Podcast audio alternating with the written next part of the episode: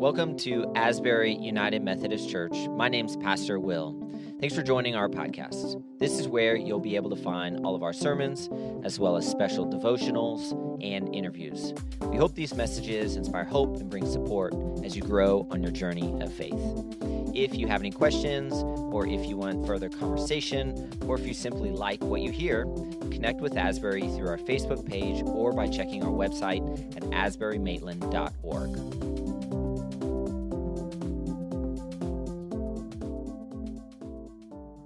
Well, good morning. Welcome to Asbury United Methodist Church. My name is Will Kendus, and I have the pleasure of being one of the pastors here. Um, we're so excited that you all came and chose to worship with us this morning, whether you're here with us in person or you're welcoming or you're joining us online as well.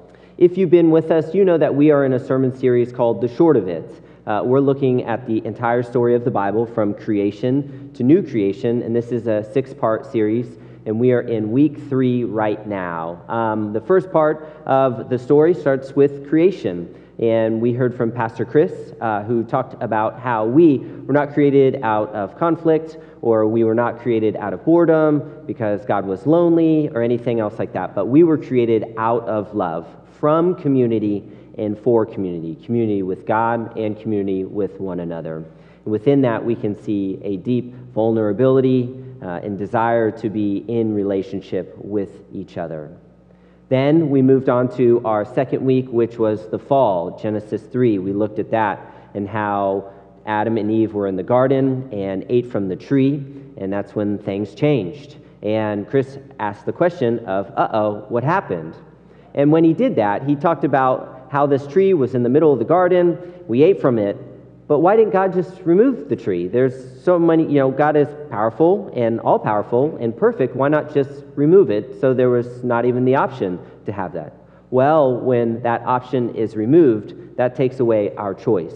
And God wanted to give us that choice. He wanted us to be able to choose to love Him. And within that, that tree represented freedom, and love demands freedom. And so with that, that choice was made, not only back then, but it is made every single day. And we can see that in the news and with everything that happened, that this freedom is chosen, but because of that, there is brokenness and there is sin that is in the world. And so today we are looking on, as we kind of fast forward a little bit, to Genesis twelve.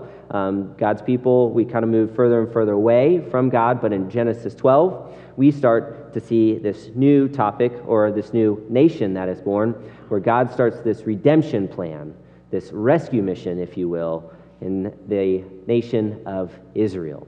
So we're going to do just a quick little two-hour recap of Israel in the Old Testament, and I'll have you guys out of here uh, by about one thirty. You might miss some of the first quarter of kickoff um, of the one o'clock games, but hopefully we'll, we'll make it to halftime. But so Israel, it's this small little piece, if you will, of the Old Testament, but it's a lot to cover, so I pray that I do it justice this morning. Will you pray with me? God, we thank you that you love us so, so much. We see that in the story of Israel. And despite everything that happens, you still are committed to us. You still are in covenant with us, and you love us. I pray that today I would be stepping aside and you would speak through me. You would use me, use my words, so that your people will hear what you want them to hear. It's in your holy and precious and powerful name we pray. Amen. Well, it's always start. It's always good to start out with a question, and I got to ask a question. And when you go to divinity school, there's a lot of stuff they teach you, but there's some stuff you just don't, that you just have to learn on the job, O T J training, right? So you learn on-the-job training, and one of the questions or one of the things they tell you is stay away from this topic, but I'm going to give it a whirl anyway. It's a little bit of a hot-button issue.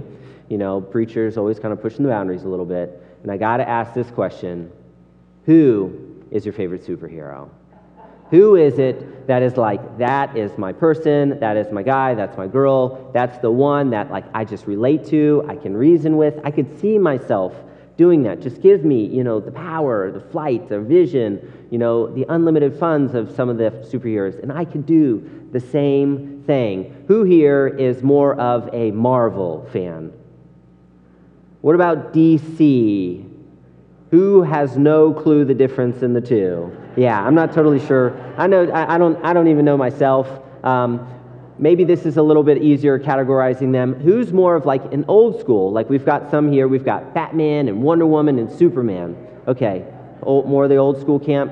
Who's more of like the new school camp here? We've got Thor. We've got Iron Man.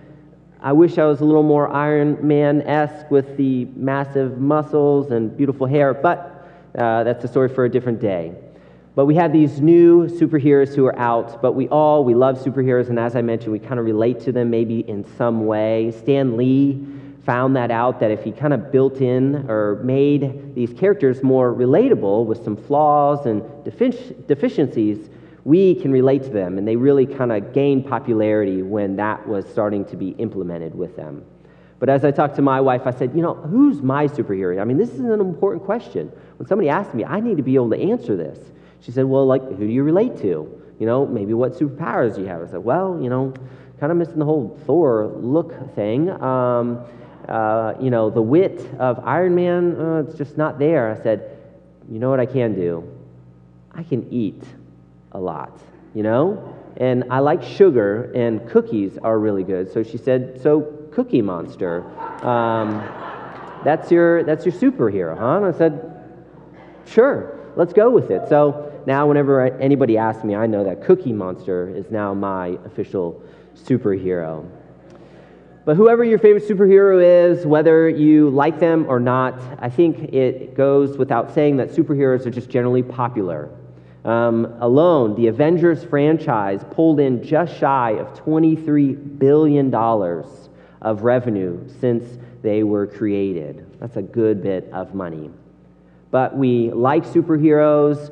We like to see that there is good in humanity. There are those that despite everything that is going on, they still choose to do good. There's a study in Japan that liked, or study in Japan that showed cartoons to little kids as young as ten months old, and they started to kind of get that recognition that justice was being served out.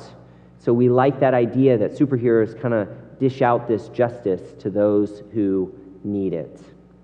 And we also like to see that a small group of people or a single person has the power to make a positive change in the world.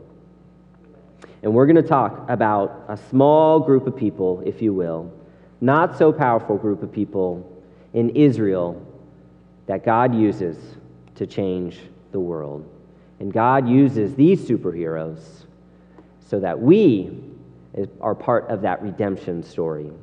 So as Israel comes about, you know, this is, like I said, a small little group of people, and they are the ones who are chosen, chosen by God. And God makes a covenant with them. And this starts, as I mentioned, in Genesis twelve with Abraham, and he makes this covenant with them. Now, before we go any further, you may be wondering, why Israel? Like, you know, is this...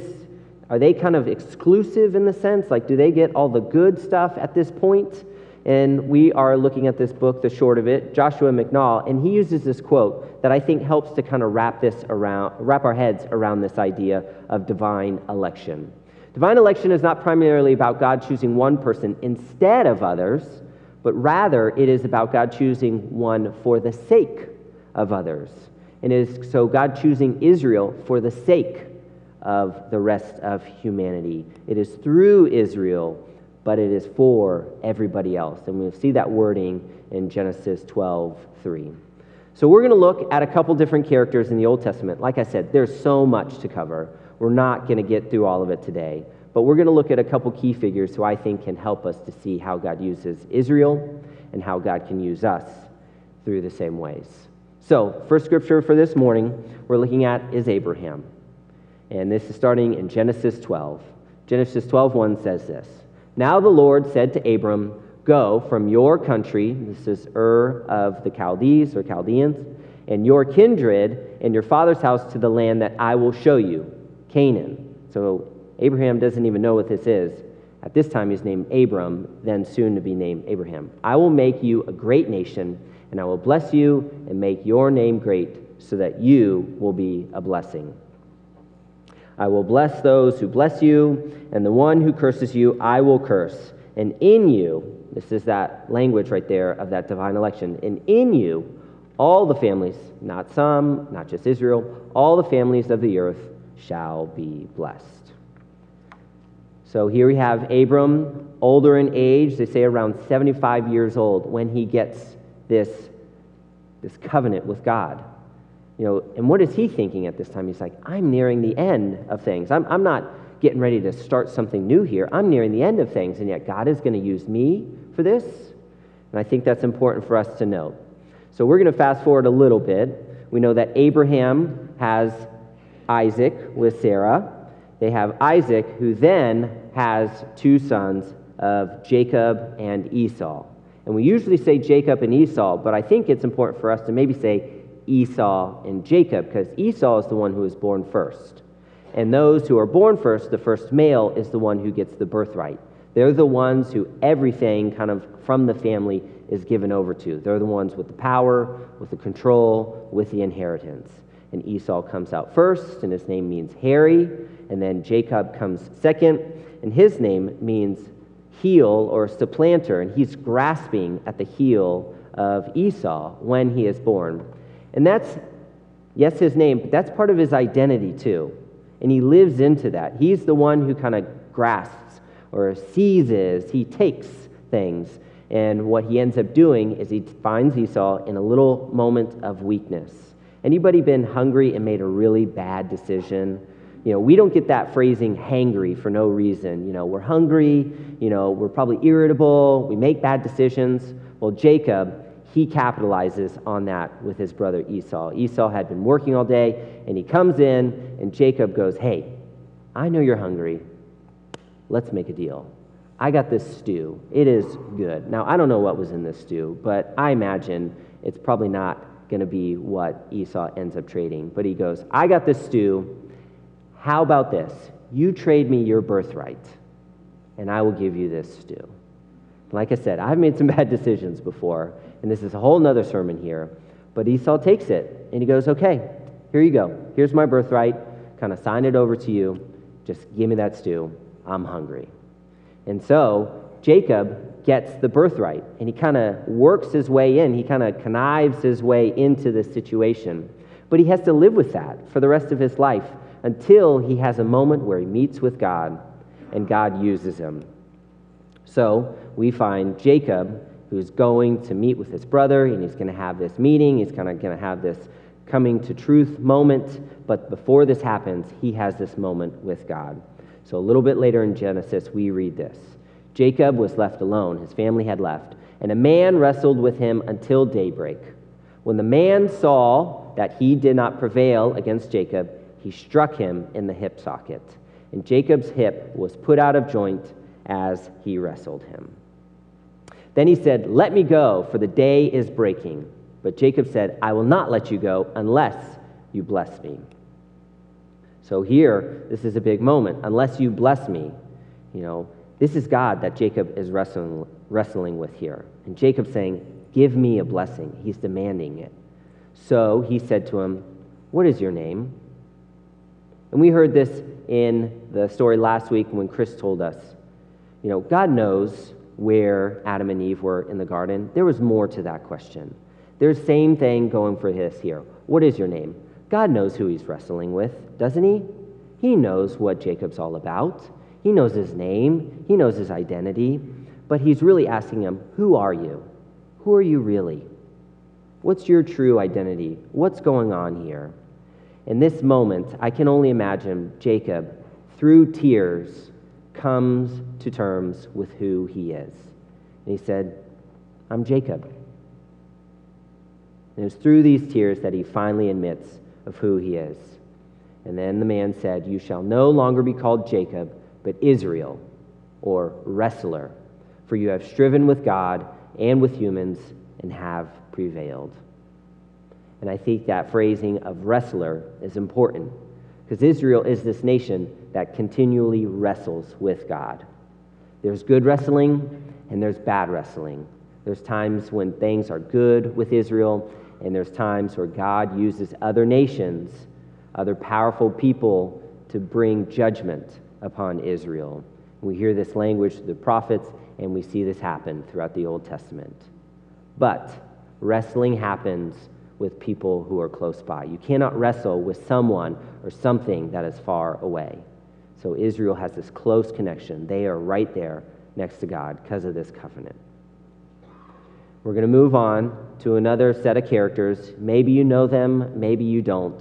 But these are two Hebrew midwives named Shiphrah and Puah. This is at the beginning of Exodus. At this point, the Israelites are being oppressed by the Egyptians. The Egyptians are trying to keep the Israelites down. They're trying to beat them down, beat them into submission. They're working them, they're trying to break them mentally, and then the king of Egypt eventually goes and he says, you know what, I'm going to make sure that these people don't prosper. I'm going to take out all of their male children. It says this, the king of Egypt said to the Hebrew midwives, or wives, or midwives of the Hebrews, one of them was named Shiphrah and the other Puah, when you act as midwives to the Hebrew women and see them on the birth stool, if it is a boy, kill him. Horrific, horrible stuff. But if it is a girl, she shall live. But the midwives feared God. They did not do as the Egyptian or as the king of Egypt commanded them, but they let the boys live. Now, we don't know exactly how this happened. Maybe they took a little bit longer to show up when the boys were born. Maybe they just overlooked it, maybe turned a blind eye, but they knew what they were doing. They weren't missing out on any details. They knew what was going on because, as the scripture says, they feared God. So the king of Egypt summoned the midwives and said to them, why have you done this and allowed the boys to live? And I imagine this is one of those moments like when your brother or your sister like stands up to mom and dad when they've done something like really wrong. You're like, oh man, they're going to get it. Oh, they're so going to get it. And whether you're sitting there eating the popcorn thinking, oh, this is going to be so good, or you're scared for your life and you go hide in your room, but they stand up to the most powerful person in their world, knowing that with a snap of the finger, this king of Egypt could erase them and erase their family. But the midwife said to Pharaoh, because the Hebrew women are not like the Egyptian women, for they are vigorous, and they give birth before the midwives come to them. So God dealt well with the midwives, and the people multiplied and became very strong. And because the midwives feared God, he gave them families. The midwives here acted on behalf of God, and they let these people live, and let them have families, and let them grow. And I think it's neat to see this little connection, how God then blesses them with the same thing, giving them families, allowing them to grow as well. And as I said, there are so many other stories we could look at, so many different ways in which God is interacting with the Israelite people, ways in which God uses them and uses them as part of the redemption story and part of the rescue plan. These superheroes, but rather, not so superhero at all, are they? No special powers, no unlimited bank account, no through-the-roof I Q, no X-ray vision, no laser beams from the eyes, but rather these are ordinary people like you and like me who show up and put themselves out there and use their positions to be used by God. I think there's a couple things to highlight in these stories that we can see in our own lives, how we can be honest with God. And I think the first thing is honesty in identity. These are people who are honest with themselves. They don't try to make up these situations. They don't try to better themselves, to work their way into these situations, you know, like making themselves better than so that God can use them, but they're honest with where they are. Jacob, coming to terms with who he is. This is who I am, God. Through tears, he says it. Use me, and God does. Abram, at the time, very old, nearing the end of his life, he thinks, but God, still, I'm going to use you. You know, we see later in the story when he is told that they're going to have a child, that Sarah laughs, thinking, there's no way that I'm going to have a child. But God uses them. They are able to be used wherever they are because they show up. And I think too often we focus on how God can't use us instead of focusing on how God can use us. we put too much weight in our power instead of putting the focus on God's power. And I think another thing that we see in the story is the faithful obedience. They show up. They're there. They're present. They're part of the team day in, day out. They help out where they can. They may not be the biggest, the baddest, the best, the most powerful, or whatnot, but they're there, they're present, and they trust in God in these situations. Abraham trusted in God. The Hebrew midwives of Shiphrah and Puah trusted in God. Jacob trusted in God. Whoever I am, you know who I am, God, but I trust in you that you will be able to use me. We may not be the most powerful person that we know, or the strongest, or the best communicator, or the richest, or whoever that is. But as we see in the story of Israel, we see in this redemption plan, we see in these people that we can change the world. History has been continually changed for the better over and over by ordinary people like you and me. We see this in the scriptures. We see this day in and day out. And by being honest with who we are and who God is, and through our faithful obedience and showing up, we can change the world too. Thanks be to God. In the name of the Father, and the Son, and the Holy Spirit. Amen. Amen. Let's pray. God, we thank you that you use us. You wrestle with us. Lord, as sometimes it is easy to focus on the ways in which we cannot be used by you, we focus on what we lack rather than what you provide. We take ourselves out of the running. Give us the courage to step up, to trust in you and your power, in your understanding, God, instead of our own. Amen.